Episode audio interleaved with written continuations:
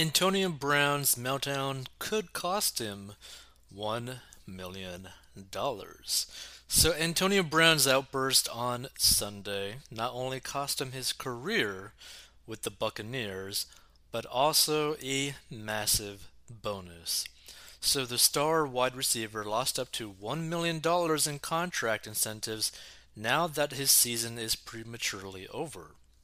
During Tampa Bay's win over the Jets, Brown refused to re enter the game after head coach Bruce Arians asked him to twice.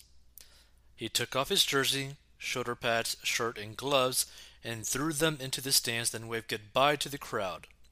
NFL Network reported on Monday morning that Brown had told coaches he was too hurt to re enter the game, though Arians previously told Fox Sports that was not the case.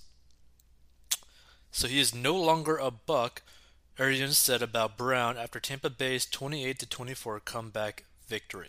And here's the thing I doubt that he was injured. I think he was probably just acting very entitled.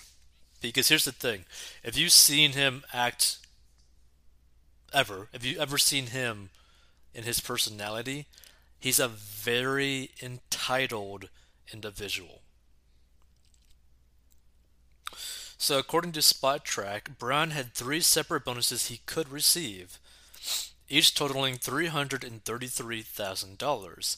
He needed eight more receptions, 55 more receiving yards, and one more touchdown for his big payday. Brown had another game and a half. The Buccaneers play the Panthers in Week 18 to reach those marks, which he probably could have. To be fair, he probably could have. So the 33 year old signed a one year, $3.1 million guaranteed contract with the Bucs in April.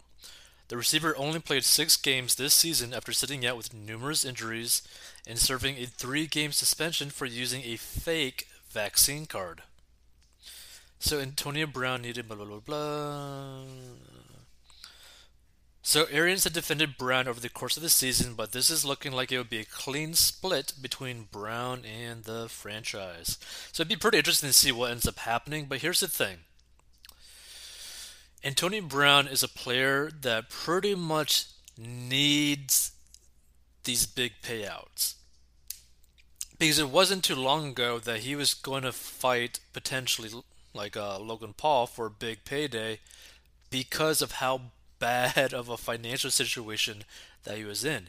And this is kind of like one of those like really good examples of the importance of managing your money at least somewhat decently, right? Because you never want to be put in a situation where you're potentially forced to do something that you don't really want to do. So, for example, let's give him the benefit of the doubt. Let's say that he was actually injured and you know, could not. Well, he felt like that he would not be able to play the game because he was injured. Again, benefit of the doubt. If that was the case, and he had managed his money correctly, then like the threat of you know getting fired or the threat of all this stuff wouldn't matter, and also him doing something like this would have literally zero impact on his financial situation. But that's not really the case. Like he's in the type of situation where he's probably not really doing too well financially, which is sad because you don't want someone to be like a professional athlete and basically be in a situation where you might not be able to take care of yourself, your family. I'm pretty certain he has, I, I think he has child support payments, I believe. I don't know for sure, but I think he does. But still, it's like a lot of these pro athletes need to learn how to manage their money so that if something like this were to happen, yeah, it would be embarrassing. Yeah, it would kind of suck, but financially speaking, it won't matter. The problem is, this probably will matter to him, right? This will probably put him in like more of a desperate situation where maybe he'll have to do something stupid to make money right? Like this sort of thing, if like a pro athlete doesn't end up managing their money correctly, and they basically might not be able to work again. Because here's the thing: we're like, how many other teams would want someone like him on their team, right? If they're going to refuse to play and just like walk off the field, right? Probably not many teams. So if he can't get picked up by any team, how is he going to make his money? I believe he does have a social media following, so maybe he can milk that for some money. But there's like an extent to that, right?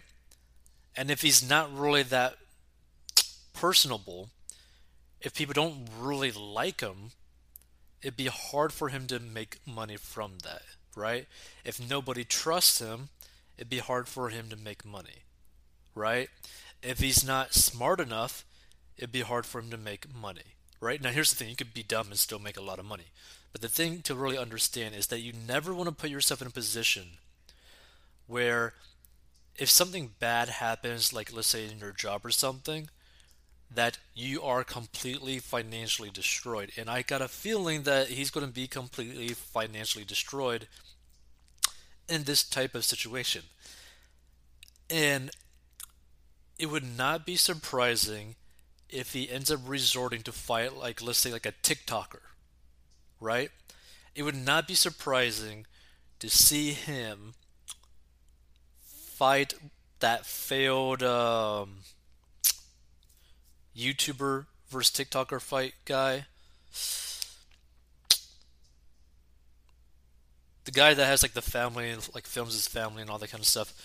I forget what his name is, but basically, it would not be surprising to him to go down that route, fighting someone like him, to try to make some money because both of those people are basically financially screwed, and so this could potentially make some money but it just gets into like a really sad situation, right? Like for example, like do you want to be like working a job and then you end up getting so emotional that you react bad to your boss or something, so you end up basically getting fired, but you're living paycheck to paycheck, right? Like that's a very dire situation. But let's say something like that were to happen, but you had like a six month emergency fund okay, it sucked that happened. It might be hard to find another job, but you could still find another job, right? You're not hurting financially so bad that you're going to end up resorting to doing something super stupid to try to just make ends meet, right? And that's the thing that people always got to be wary of, right? You never want to do things in an emotional state or in a desperation state because that could get extremely costly. So just keep that in mind.